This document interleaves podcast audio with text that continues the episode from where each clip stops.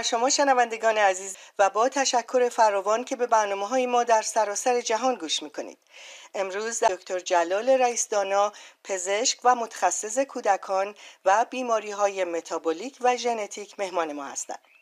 آقای رئیس دانا فارغ تحصیل دانشگاه علوم پزشکی دانشگاه تهران هستند. با های متعددی در بیماری های کودکان و بیماری های متابولیک و ژنتیک از آمریکا. ایشان در ایالت ایلونوی در مطبهای خود مشغول به کار هستند و با بیمارستانهای مختلفی همکاری می کنند. همچنین نویسنده دو کتاب پزشکی نیز می باشند. آقای دکتر رئیسدانا سلام عرض می کنم و خوش آمدید. سلام علیکم خانم دکتر یاوی خیلی ممنون که دعوت کردی خب این برای من خیلی معنی میده اولا که اعتماد کردی که به عنوان مهمان منو بپذیرید دومی که دانش من شاید به درد این شنوندهاتون در تمام دنیا بخوره من باشید خوشحال میشم که دارم شرکت می‌کنم و سابقه یه مقدار کارهای ژورنالیستی و رادیو تلویزیون هم که یک موردش هم با خود شما بود 20 سال پیش در رادیو ایران شیکاگو داشتیم. بله. در ایران هم یادتون هستش. بله بله, بله.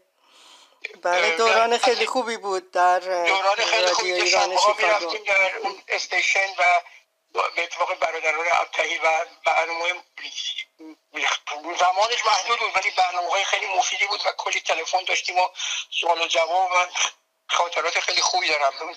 و همینطور از ایران و ایران هم من در رادیو ایران برنامه خانه و خانواده روزهای چهارشنبه ولی حدود دو سه سال از 9 دقیقه بعد از اخبار تا ساعت 11 و نیم صبح به برنامه زنده البته با 15 ثانیه تاخیر در مورد بیماری ژنتیکی به عنوان استادیار دانشگاه تهران صحبت می‌کردم. مردم از همه جای دنیا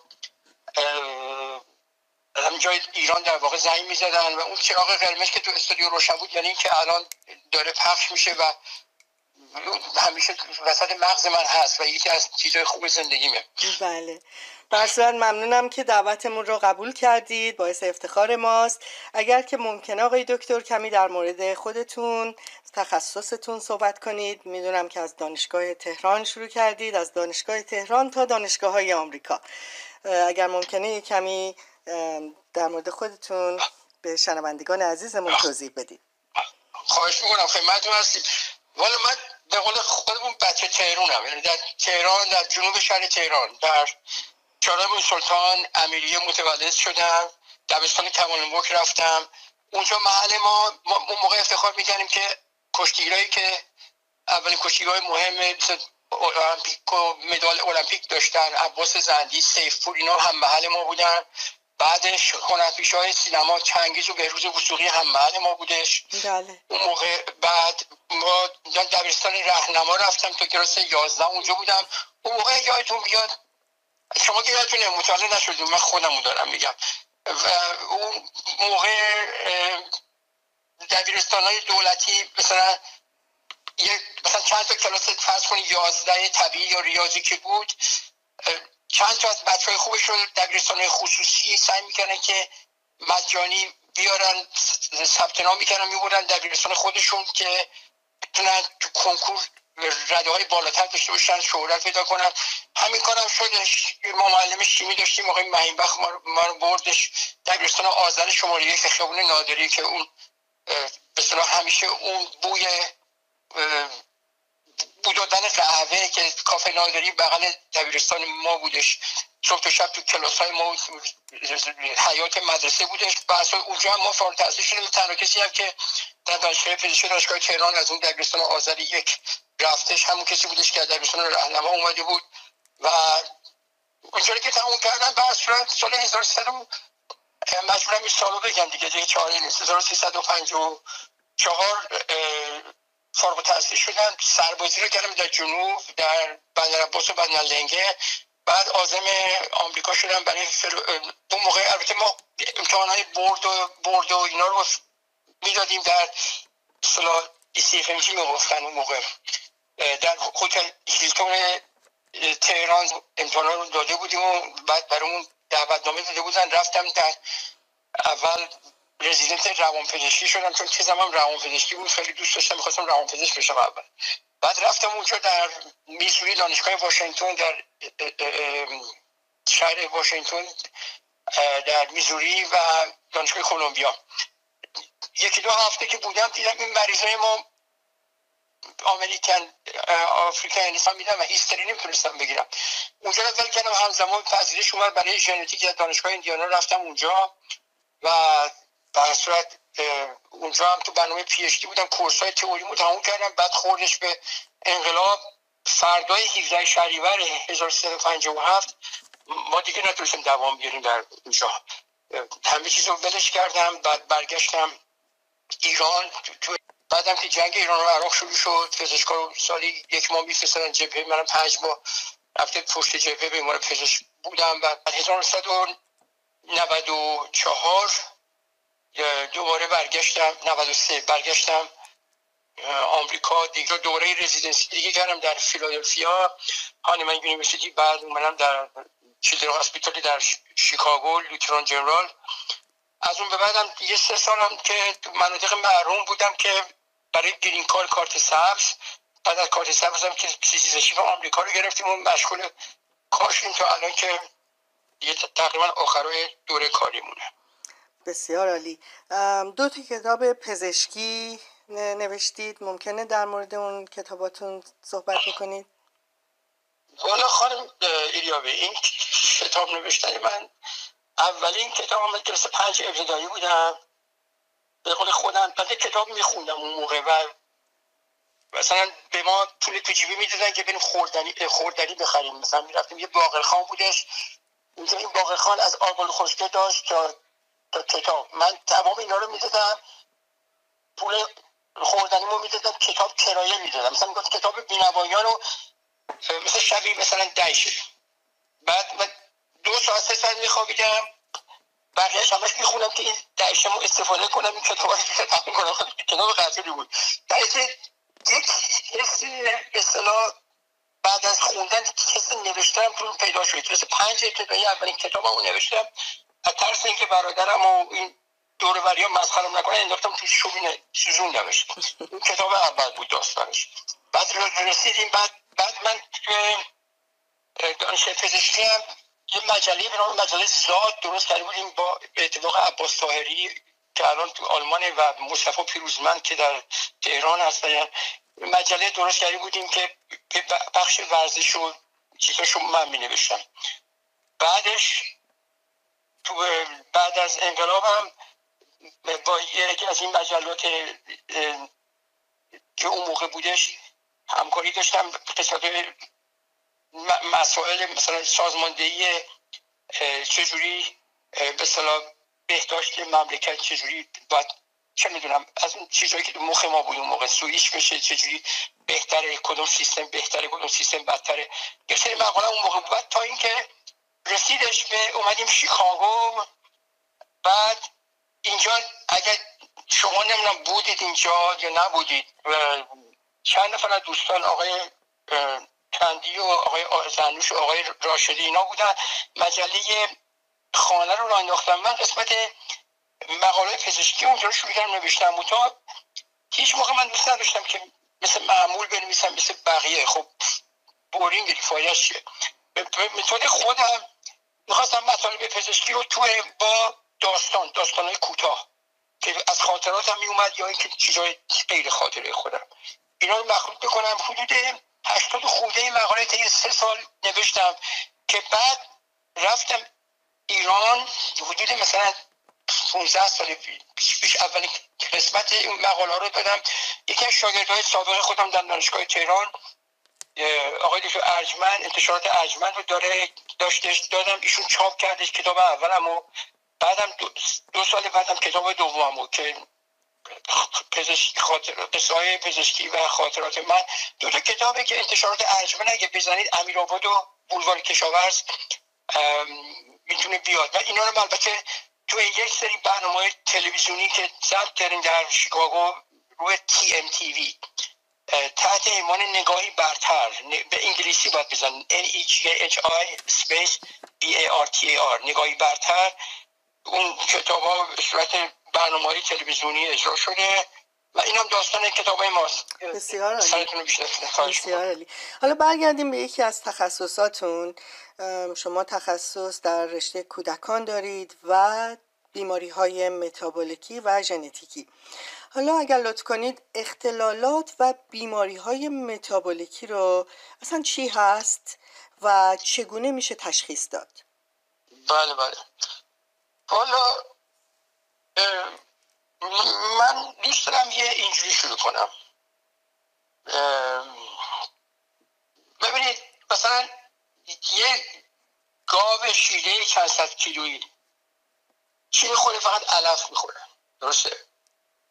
بله. خب. مقدار زیادی شیر هر روز تولید می‌کنه. موقع که می‌خوان از گوشش استفاده می‌کنن چند صد کیلو انواع گوشت و چربی و استخون و اینا داره. خب. حالا این داستان چی چیه؟ این علف اگه ما علف بخوریم مثلا ما سبز وشتبل بخوریم یعنی فقط سبزیجات بخوریم. بعد ما هیچ موقع اون چربی و میزان گوشت و شیردگی و اون بازه و اینا رو نداریم. این, این یه مثال ساده می‌خوام برم تو قسمت بیماری متابولیک. یعنی که بدن یک ماشین عجیب غریب پیچیده که می‌خواد برای خودش یک انرژی درست بکنه. دو رشد و نمو بده. سومی که فعالیت های مغزی و روانی درست بکنه و بلنسا یه تعادلات هورمونی خودش رو نگه داره. برای اینکه این کارو بکنه یک متابولیسم احتیاج داره. متابولیسم یعنی اینکه این مکانیزمی که سوخت ساز فیزیولوژیکی و بیوشیمیایی لازم رو در بدن ایجاد می‌کنه. چجوری ایجاد می‌کنه؟ از طریق غذا. غذا چی چیه؟ غذا هستش. سه تا چیز اصلی غذا. پروتئین چربی و قند کربوهیدرات. همراه آب و مواد معدنی. این اتفاق فقط هم مخصوص انسانی از موجودات تکیاخته تا انسان تمام موجودات پیچیده در ندای بالاتر همین جوریه.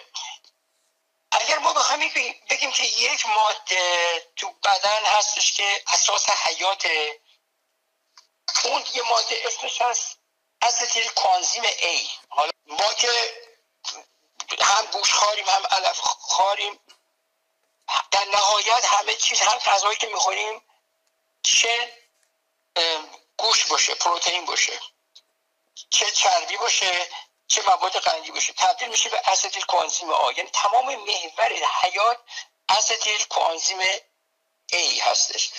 بعد این استیل کوانزیم A در واقع بلاک های انرژی رو درست می‌کنه. آدرسین تری فاسفید که تبدیل میشه به آدرسین دی فاسفید آدرسین مونوفاسفید یعنی اینکه یک بلوک های انرژی که اینا بعدا طبق یک پروگرام کامپیوتری که تو ستاب مغز هر کسی هستش موقعی که لازمه اینا رو شروع می‌کنه تجزیه کردن و انرژی آزاد می‌کنه برای متابولیسم پایه و اضافهش هم برای کارهای پیچیده در کارهای پیچیده چی هست؟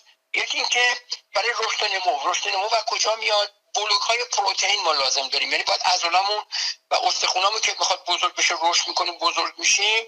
از یه نوزاد مثلا 3 4 کیلویی تا یه جوون 70 80 کیلویی این زمانهای طولانی این غذاهایی که خورده میشه در واقع اسید ما که محور همه چیزه میره.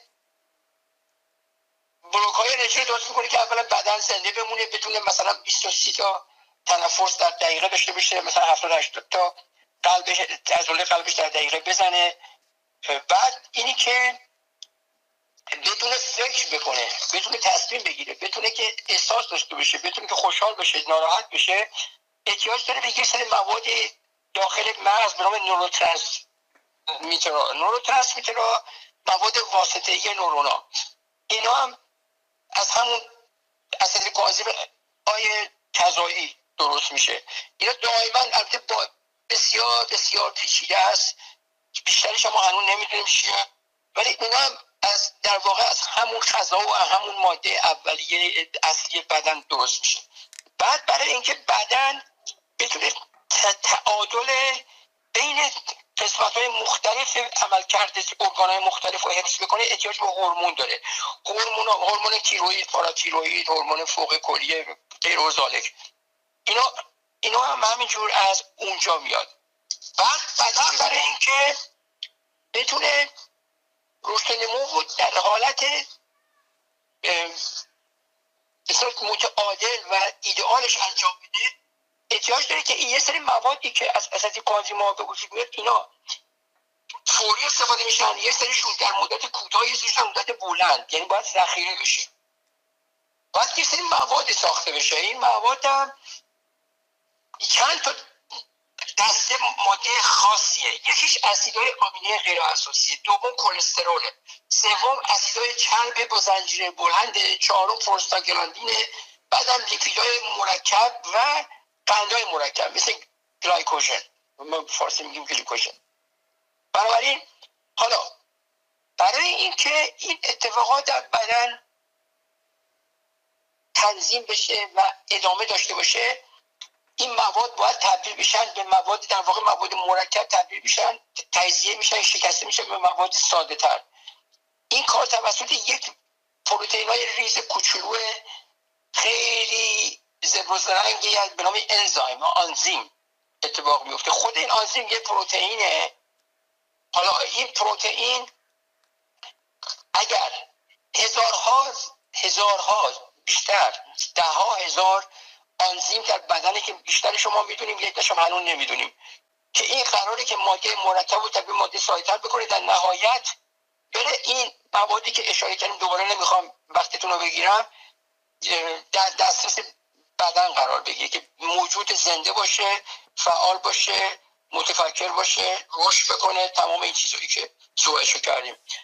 اگر یه دونه از این آنزیما کم باشه یا وجود داشته باشه همه چیز می‌رسه به هم. ما این اسمشو می‌ذاریم بیماری متابولیک. بیماری اختلال متابولیک.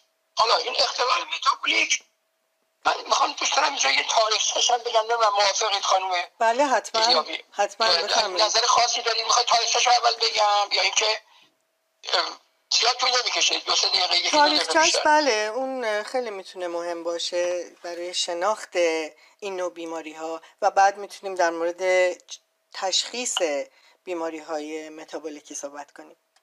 بله بله حتما انشالله این کار خواهیم کرد. وقتش الان من بگم خدمتتون که بله. این این قضیه بیماری متابولیک من یعنی حداقل دو سه جلسه گاهی چهار جلسه ممکنه که طول بکشه چون چند تا چیز مختلفی که حالا الان اضافه فرمایید من تاریخچه رو بگم بعد می‌رسیم به اون قسمت ها بله. تاریخچه بیماری متابولیک رو یک شخصی بود به نام گراد G A R R O D. بیشتر از حدود 90 سال پیش ایشون اینو درست کرد. و می‌دونی که هر اتفاقی تو دنیا میفته همیشه یه نفره که اون چیز رو شروع می‌کنه یه نفره. درست بعضی وقتا هم یه نفر واقعی کار شروع می‌کنه ولی متاسفانه به اسم یه نفر دیگه تموم میشه. این آقای گرارد حدود 80 سال پیش یه کتابی نوشته به نام inborn error of metabolism یعنی اختلالات بیماری های متابولیک. بله. گارود خیلی آدم مهمی بوده. 80 سال پیش هم کتاب نوشته. پایه‌گذار بیماری متابولیک جدید بوده. ولی بیماری های متابولیک قدیم هم بوده. چی؟ همون سردی و گرمی. سردی و گرمی مگه چیه؟ سردی و گرمی یک سری اختلالاتیه که متابولیسم معمولی و عادی تو بدن یک نفر به خصوصی پیش نمیاد. به دلیل حالا ما محسوب به غذا می‌کنیم. ممکنه یه بخشیش هم همون باشه. مربوط به غذای خاصی باشه یا ماده خاصی باشه یا یه نفر هستش که اون یه غذا رو می‌خوره اینجوری میشه یه نفر هست که نمیشه. خب اون بنابراین اونی که میشه یه اختلال متابولیک داره دیگه یعنی به همین سادگی. و ایشون بنیانگذار بیماری متابولیک جدیده ولی قبل از اون از طب در طب شرق در طب ایران و کشورهای دیگه که ما مسئله پدیده و اعتقاد سردی و گرمی رو داریم مسلما بنابراین میشه گفتش که آدمایی که توی این قسمت دنیا بودن با بیماری متابولیک آشنایی داشتن. حالا ایشون در سال 1960 آقای گراد میگه که اشکالات سوخت و ساز چربی و قند و پروتئین و یا قندهای مرکب یا پروتئین های مرکب پیش میاد به دلیل اینکه یه آزیم خاصی نمی‌تونه مولکول های بزرگتر رو به مولکول های کوچکتر تبدیل بکنه. یه سری کمیست ها و شیمیدان ها بودن. یک سری سایکل های مثلا اینجوری میگم خدمتتون. اگه قراری که ماده ای کپیتال ای گنده تبدیل بشه به بی کوچیک و سی کوچیک و دی کوچیک این خودش سیکله. این یعنی یک یک پدیده خیلی خاصی تو بدن هستش. اینجوری که تصادفی نیستش. و طبق یک قانون یک قانون ریاضی و شیمیایی خاصی با یک سرعت خاص و با یک منطق خاصی این همیشه در بدن در جریان داره. این شیمیدان ها اومدن اینا رو یه سری این, این رو کشف کرده مثلا مثل کرفت سایکل یا مثلا اورا سایکل. مثلا اورا سایکل مثلا یه سری اسیدهای آمینه که تبدیل میشن به آمونیاک و تو این قسمت چهار پله هستش که چهار تا آنزیم مختلفه. هر کدوم از این آنزیما اگر کم باشه مربوط میشه می‌کنه یک یه بیماری خاصی رو به وجود میاره. مثلا یک بیماری مثلا میپر سیروپ سیندروم یعنی بیماری شربت افرو مثلا کسایی هستن که بچه نوزاده که به دنیا میان مثلا بدنشون بوی شربت افرا میده. خب بیماری دارن اگه یا مثلا مسائل مشابهی حالا در آینده در برنامه دیگه اشاره می‌کنم باش. بعد این داستان بر اساس مثلا روش های شیمیایی ادامه داشت تا سال 1980 در 1980 به تدریج تکنیک های جدید ژنتیکی جانشین تکنیک های شیمیایی شدش. اون موقعی بودش که دیگه علم ژنتیک دقیقا به جایی رسیده بود که می‌تونست بره توضیح بده تغییراتی که تو بدن یعنی چه تو بافت چه تو خون بود با تغییرات کلینیکی علائم کلینیکی. روش هم که به کار بردن مثل مثلا حالا متن فارسی شد linkage mapping نقشه برداری که ژنا رو با مقایسه می‌کنن ببینن که چه ژنی کجاست و موضوع چیه.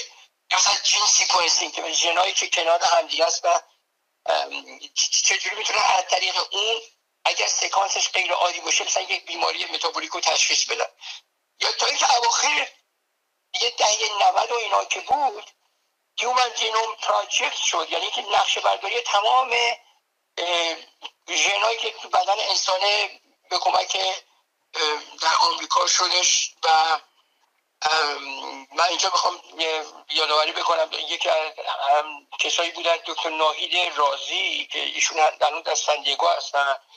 کسایی بودن که در بخش ژنتیک دانشگاه تهران همکار من بودن با اتفاق دکتر سیروس عظمی ما اولین کلینیک ژنتیک رو در ایران در اون موقع در هزار رو یعنی تقریبا چهار پنج سال بعد از انقلاب راه انداختیم که بعد برنامه‌ای بودش که در تلویزیون و رادیو اینا داشتیم برای دادن و وقتی که من از ایران می اومدم خوشبختانه انقدر جا افتاده بود که برای سه سال و چهار سال بعد مردم وقت می گرفتن ولی متاسفانه من نتونستم کاری بکنم که ادامه داشته باشم اونجا.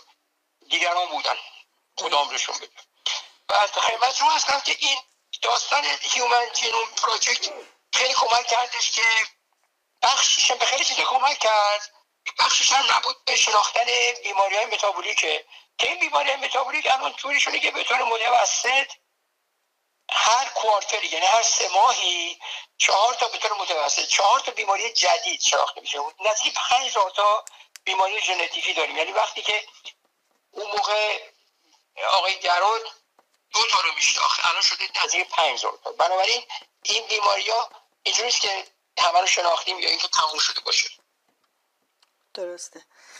بسیار عالی خیلی ممنونم از این اطلاعات مفیدی که در اختیار شنوندگان ما قرار دادید. امیدوارم که بتونیم در جلسات آینده این موضوع رو بیشتر باز بکنیم و راه های تشخیصش رو به شنوندگان عزیزمون توضیح بدید و در مورد همچنین در مورد قربالگری نوزادان در بیماری های متابولیکی و ارسی و اینکه این آزمایش ها چقدر ضروری می‌تونه باشه.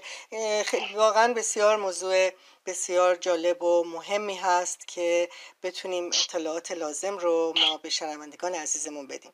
باز هم ممنونم از لطف شما از اینکه وقت گذاشتید برای این برنامه. خیلی متشکرم از دعوتتون خانم دکتر دیاوی ممنون همچنین برای شما. خدا نگهدار. خدا